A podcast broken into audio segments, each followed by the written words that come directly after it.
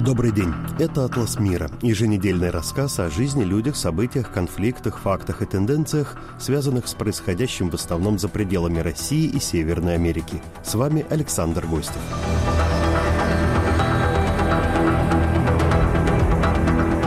Пандемия коронавируса продолжает сотрясать и пугать мир – Кабинет министров Украины ввел на всей территории страны режим чрезвычайной ситуации на 30 дней до 24 апреля.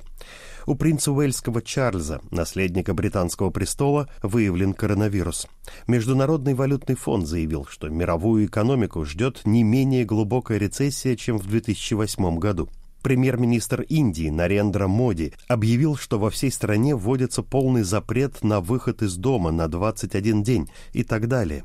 Но самая тяжелая ситуация, кроме Италии, очевидно, складывается сейчас в Испании, которая не справляется со вспышкой заболевания. 24 марта мир потрясла такая новость. Военнослужащие бригады чрезвычайных ситуаций испанской армии, направленные на борьбу с эпидемией коронавируса, обнаружили в домах престарелых в разных провинциях страны, куда они пришли проводить дезинфекцию, сотни пожилых пациентов, полностью брошенных, а иногда уже и мертвых.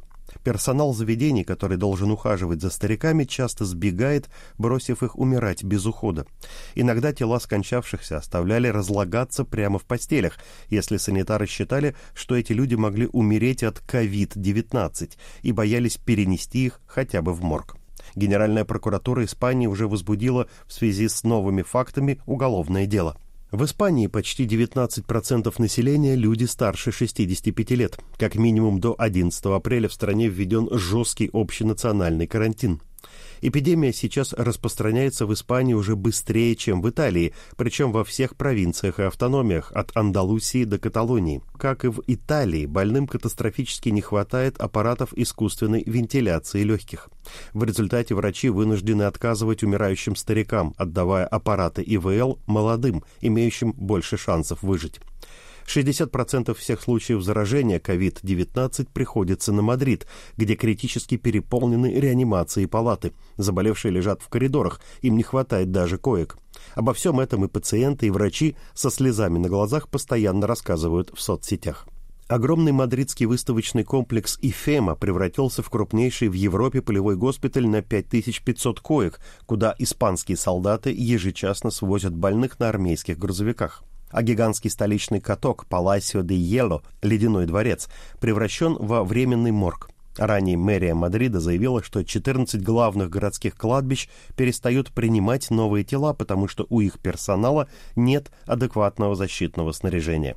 И на этом тяжелом фоне в Испании не утихают споры вокруг недавнего решения короля Филиппа лишить своего отца, бывшего монарха Хуана Карлоса, государственного пособия и отказаться от отцовского наследства, под предлогом, что отставной король якобы причастен к коррупции, рассказывает корреспондент «Радио Свобода» в Мадриде Виктор Черецкий. Мнения испанских экспертов и прессы разделились. К примеру, газета АБС целиком и полностью поддерживает короля Филиппа своим решением, фактически порвавшим с отцом, который добровольно передал ему власть шесть лет назад. Для газеты решение монарха – это очередное проявление его честности, порядочности, непримиримости к любому виду коррупции, преданности демократии и так далее. Аналогичного мнения придерживается и независимый журналист Айтор Гисасола.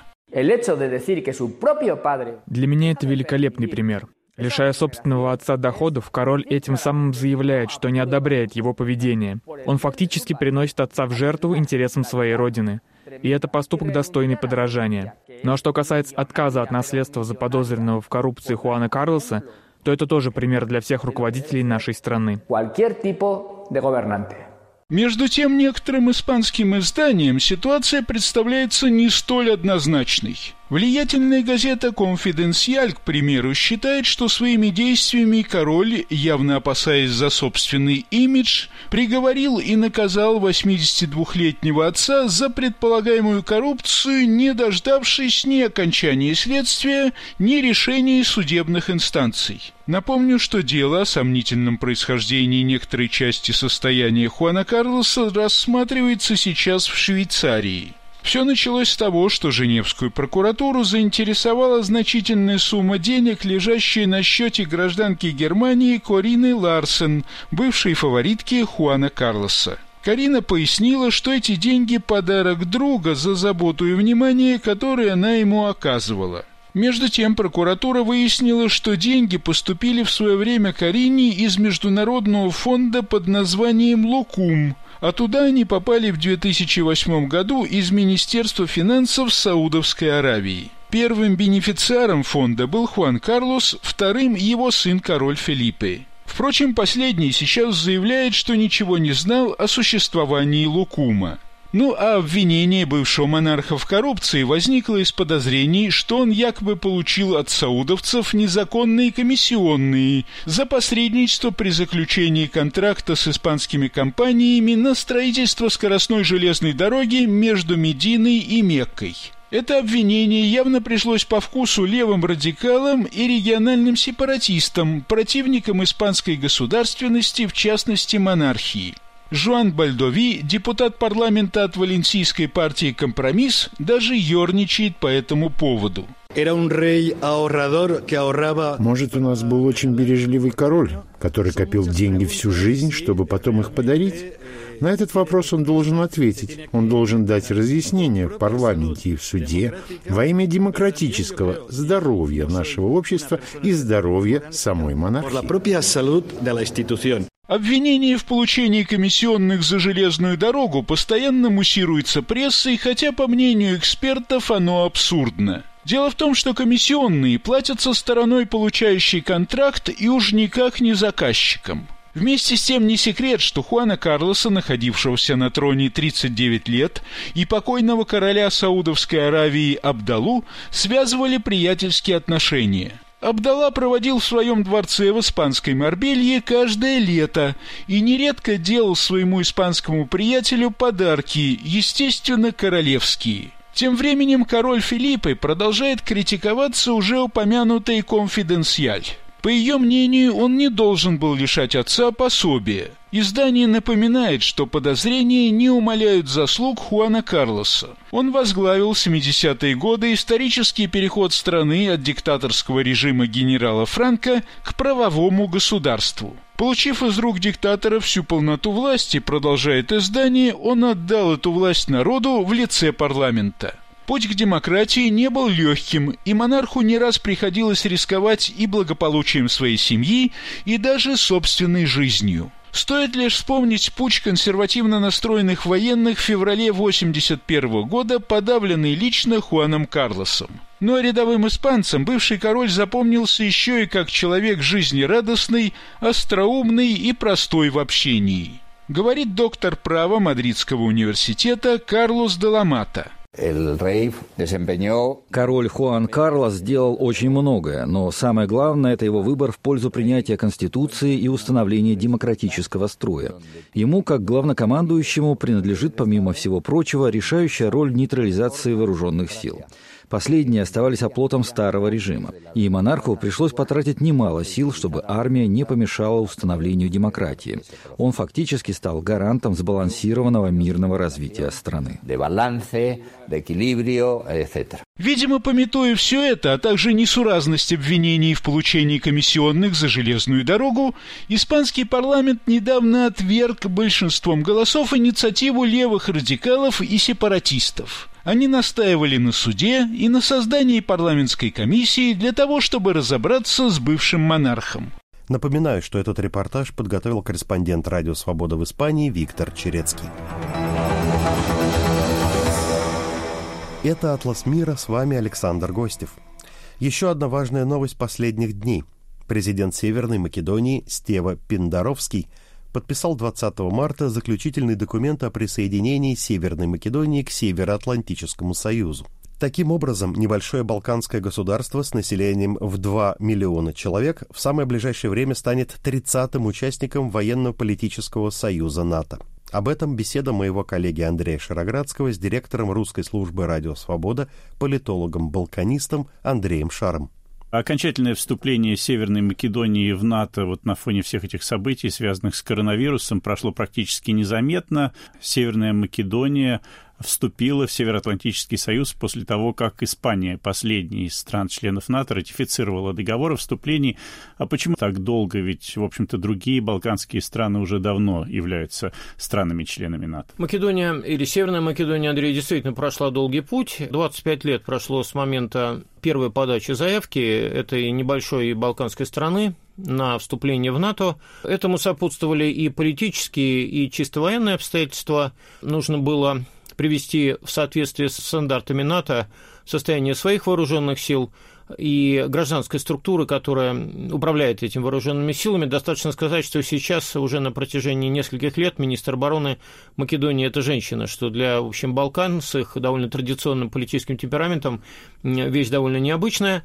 Ну и, конечно, политические обстоятельства, в связи с которыми Македония периодически испытывала политические кризисы, как и весь регион, тоже сказались. Был долгий очень спор с Грецией о имени этой страны, и чуть более года назад Македония сменила свое название, теперь это официально Северная Македония. Был такой исторический спор с Македонией из-за старого древнего названия области Македония.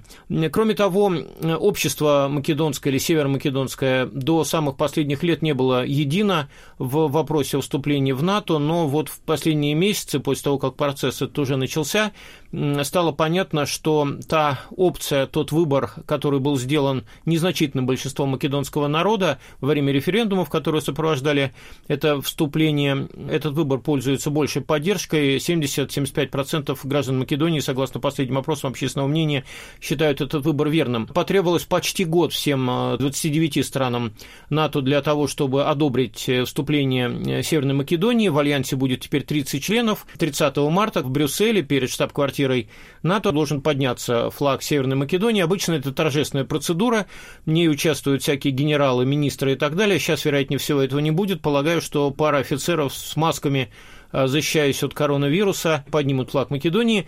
Вероятнее всего, не будет никаких торжеств и в самой стране по тем же самым причинам.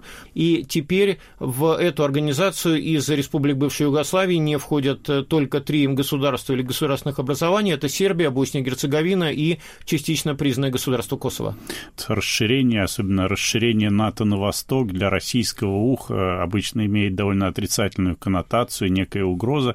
Насколько усилился Североатлантический союз, а может быть, ослаб, включив в свой состав такую страну, как Северная Македония? Ну, нужно понимать, что, конечно, в таких странах небольших с населением в 2 миллиона человек и территория там чуть больше Московской области, конечно, там категориями Курской битвы не размышляют. Армия Македонии – это около 8 тысяч человек. Э, у них э, есть, кстати, не военно-морские силы, но есть озерная флотилия на озерах Охрид и Преспа, несколько военных катеров. У них есть авиация, это несколько вертолетов или пара десятков вертолетов, пара американских и вертолеты Ми-8, Ми-24. Есть э, сухопутные силы, хорошо, довольно прилично по таким центральноевропейским, скажу, меркам, подготовленный батальон для проведения специальных операций, называется он «Волки». Вообще для этих вот маленьких стран, небольших, которые, понятно, не могут э, предоставить никакую помощь, надо с точки зрения живой силы или каких-то крупных технологических соединений, характерно то, что они концентрируются на какой-то одной, может быть, боковой с точки зрения военной науки подразделений, и вот делают с ним все, что они могут, для того, чтобы он был на уровне вот, действительно стандартов. Вот в случае с Македонией это специальное подразделение «Волки», а ну еще приведу пример, скажем, в Чехии. А, здесь есть батальон химзащиты и полевой госпиталь, и они показали себя прекрасно во время участия э, Чешской Республики и армии Чешской Республики в операциях в Ираке и Афганистане. То есть это вот мирового, что называется, уровня. Вот Македония, видимо, будет тренировать свой, свой вот этот вот батальон специальных операций. Конечно, специфика у таких небольших стран есть армейская, поскольку важна представительская функция, должна быть рота почетного караула. Армия активно используется в таких странах для ликвидации стихийных бедствий, проведения каких-то операций, которые, может быть, в больших странах, более по территории протяженных выполняет Министерство по чрезвычайным ситуациям. Ну и, конечно, это символ государственного суверенитета. Македония важна с точки зрения своего принципиально важного геостратегического положения на Балканах. Это самый центр Балкан. Там сходятся многие пути. Россия, как могла, протестовала, возражала против вступления Северной Македонии в НАТО, и э, были сообщения о том, что э, некоторые элементы гибридной войны использовались для того, чтобы общественное мнение этой страны развернуть в соответствующую сторону. Но, тем не менее, это сделать не удалось. В конце концов, выбор сделал, был такой, какой и сделан. Страна эта беспокойная. Конечно, участие в большом э, блоке э, геополитическом, который гарантирует твою безопасность, это важно. Еще потому, что главная угроза для Македонии сейчас, пожалуй, когда отношения со всеми соседями более-менее регулированы, это внутриполитическая ситуация. Там живет большое албанское меньшинство, э, примерно четверть населения страны. Албанцы традиционно служат в македонской армии и довольно много даже командиров э, воспитала македонская армия. Был 20 лет назад э, некоторый военный конфликт на территории этой страны, и сейчас, конечно, символично то, что вот все граждане, вне зависимости от национальности и всего остального, они служат в одних и тех же вооруженных силах под одними и теми же знаменами и флагами. Не без внутренних проблем это все, конечно, обходится. Там есть специальная политика, связанная с тем, где кто проходит э, воинскую службу. Армия это фактически целиком комплектуется на контрактной основе, основе, но, тем не менее, с точки зрения фактора стабильности для внутриполитической ситуации, вступление в НАТО для Македонии тоже важно. Ну, не могу не спросить об исторических традициях. Какими бы ни были споры между Северной Македонией и Грецией по поводу того, кому относится вот это название Македония, все-таки имя Александра Македонского не может не всплыть. Может быть, есть что-то интересного с этой точки зрения? Интересного там очень много, Андрей, но, конечно, говорить о преемственности со времен Македонской армии, со времен э, Александра Македонского, это насмешит всех историков, хотя одно из предыдущих правительств, Северной, тогда еще просто Македонии, оно открыто ставило на эту карту, и в стране, в Скопе есть огромное количество памятников исторических, в том числе Александру Македонскому, и есть триумфальная арка, но, конечно, никакой никакой исторической проверки на историческую точность эта версия не соответствует. Я бы сказал, что традиции македонской армии современной, они основаны на том же, на чем основана и идентичность современной северо-македонской нации. Это участие в антитурецкой, в антиосманской освободительной борьбе, это антифашистская борьба 40-х годов, поскольку македонцы активно участвовали в антифашистском партизанском движении. Есть там своя особенность, они там воевали еще против того, что они называют болгарским фашизмом, потому что в годы Второй мировой войны территория Македонии контролировалась болгарскими войсками, а Болгария на стороне стран оси выступала во Второй мировой войне. Вот этих традиций э, вполне достаточно для того, чтобы у македонцев была своя собственная армейская гордость. Вообще для армий Западных Балкан, для бывшей Югославии, о них можно обо всех сказать, что это довольно, может быть, за исключением Словении, где все немножко поспокойнее, это довольно боевитые народы, боевитые нации. Здесь и балканский темперамент южный, южный и вот эти традиции многовековой борьбы против, против османского владычества, очень непростой путь независимости.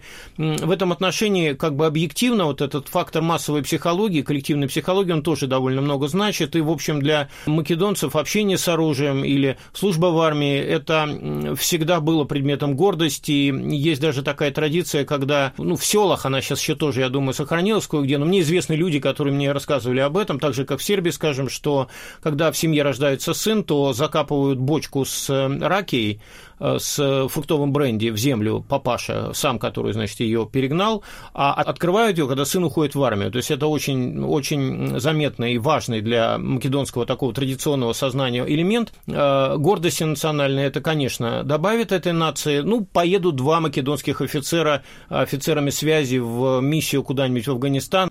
И так все больше стран Балканского региона становятся странами-членами Североатлантического союза, но несколько стран пока членами НАТО не являются. Эти страны пока не вступили в НАТО или, в общем, перспективы присоединиться к НАТО у них нет? Только одна из стран, не присоединившихся к НАТО, официально заявила о своей нейтральности, о политике государственного нейтралитета. Это Сербия, которая играть пытается в обе стороны, и с Россией поддерживать хорошие отношения, и с странами НАТО. Вероятнее всего, в обозримой исторической перспективе Сербия не будет поднимать этого вопроса о вступлении в НАТО. Я не говорю, что в Европейском Союзе, о вступлении в НАТО.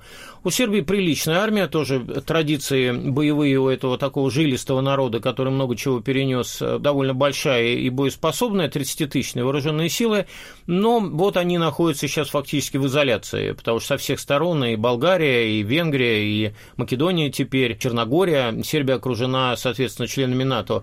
Босния и Герцеговина давно подала заявку заявку на вступление в НАТО, но там очень сложная ситуация с вооруженными силами в силу внутренней нестабильности этого государства, которое управляется с помощью Европейского Союза, европейских структур, и, в общем, не исключен очень крупный политический конфликт, если европейского международного участия в управлении государством не будет. Там 16-тысячные вооруженные силы. Особенностью, видите, западных Балкан заключается в том, что они все воевали. У них у всех есть военный опыт, это тоже, между прочим, немало значит, но это, с другой стороны, параллельно создает и такую потенциальную угрозу для конфликта.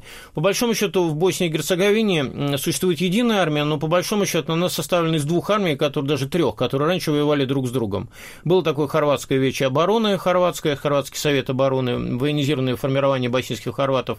Была правительственная армия Боснии и Герцеговины, преимущественно мусульманская. Была армия Республики Сербской. Их слили все в одну армию. В основном ком- высшее командование на уровне генерального штаба это мусульмане, боснийские, чуть-чуть хорватов, немного сербов совсем, но свои позиции внутри своей территории сербские военные по-прежнему держат прочно очень. Так что я думаю, что несмотря на политическое желание Боснии и Герцеговины, там вопрос далеко еще не решен. С Косово тоже есть своеобразная ситуация, потому что страна, во-первых, не признана несколькими странами-членами НАТО, например, Испанией. Косово два года назад в одностороннем порядке заявила о том, что корпус обороны Косово, он превращается в национальную армию, никакой санкции Запада не получили на это. Это бывшая партизанская армия, которая воевала против Югославии в конце 90-х годов, потом его так ее переформатировали, чтобы этих бойцов всех куда-то деть, чтобы их контролировать, вот этот охранный корпус, он занимался в основном гуманитарными операциями. Но, в общем, там есть вот такая непростая довольно политическая ситуация, ход реформ, преобразований не удовлетворяет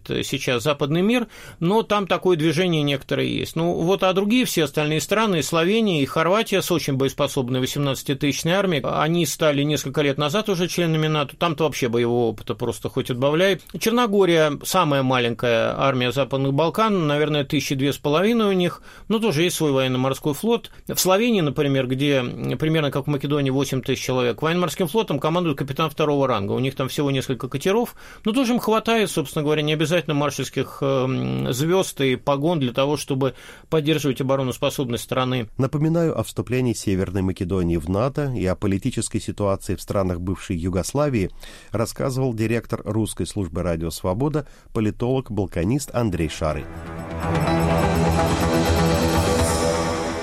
Вы слушаете «Атлас мира» и у микрофона его автора, ведущий Александр Гостев. На повторных президентских выборах в самопровозглашенной Абхазии 22 марта победил лидер оппозиции Аслан Бжане. Он набрал более 56% голосов избирателей.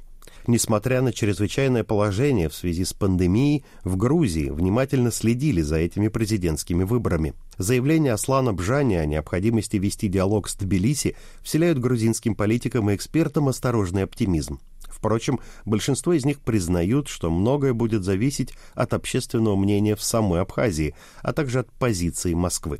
Тему продолжит корреспондент «Радио Свобода» Георгий Кабаладзе. Летом прошлого года в ходе очередных выборов президента Абхазии Аслан Бжания снял свою кандидатуру по состоянию здоровья, а сторонники оппозиционера заявили, что их лидер был отравлен неизвестными. Тогда победу одержал действующий президент Рауль Хаджимба, которого на первом этапе активно поддерживала Москва.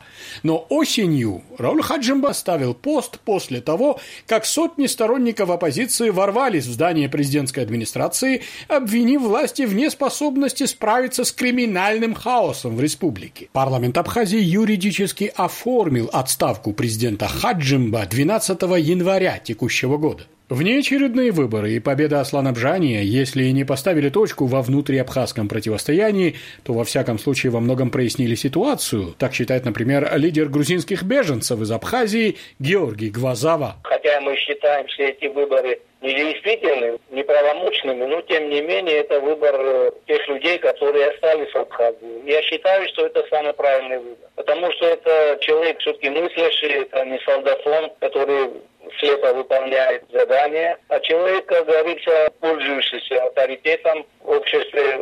И я думаю, что он имеет цель, которую должен достичь. А эта цель, в первую очередь, это избавиться от криминала, а он как раз силовик в этом плане. Сегодня, я думаю, все-таки, по большому счету, в Москве безразлично, кто там будет, по большому счету. Потому что любой, кто бы там ни был, он все равно будет подчиняться воле Кремля. Тут главное, какая степень свободы как у личности, у человека. И во второе, то, что сегодня абхазское общество просит этого человека. Почему этому сопротивляться? Я думаю, Москва поступила очень в каком-то смысле мудро отдала этот мяч на сторону тех людей, которые мыслят и хотят будущее Абхазии видеть, как говорится, некоррупционным, покойным от криминала и так далее, и так далее. Это Москву устраивает. Важный вопрос для будущего грузино-абхазских отношений, какие именно социальные либо политические силы поддерживали Аслана Бжания и насколько эти силы готовы возобновить диалог с Тбилиси. Об этом в интервью «Радио Свобода»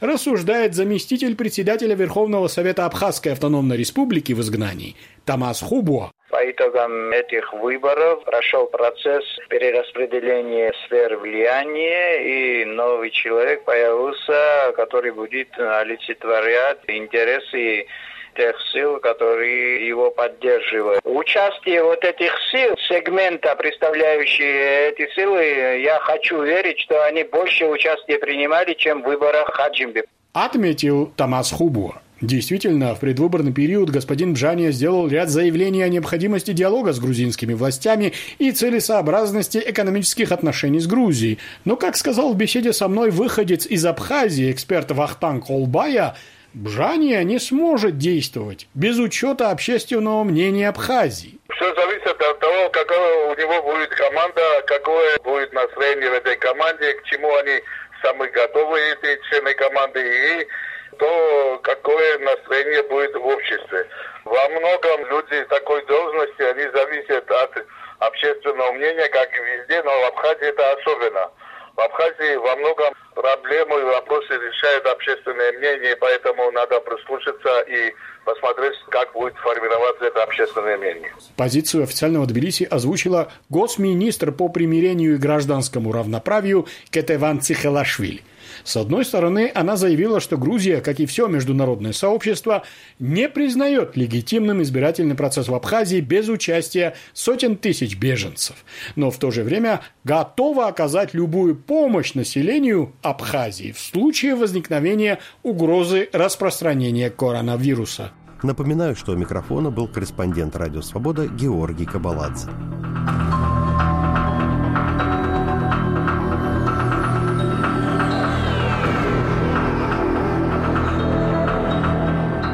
Это был «Атлас мира» – еженедельный рассказ о жизни, людях, событиях, фактах и тенденциях, связанных с происходящим за пределами России и Северной Америки. Продюсеры выпуска Александр Аркадьев и Юлия Голубева, автор и ведущий Александр Гостев. Всего вам доброго.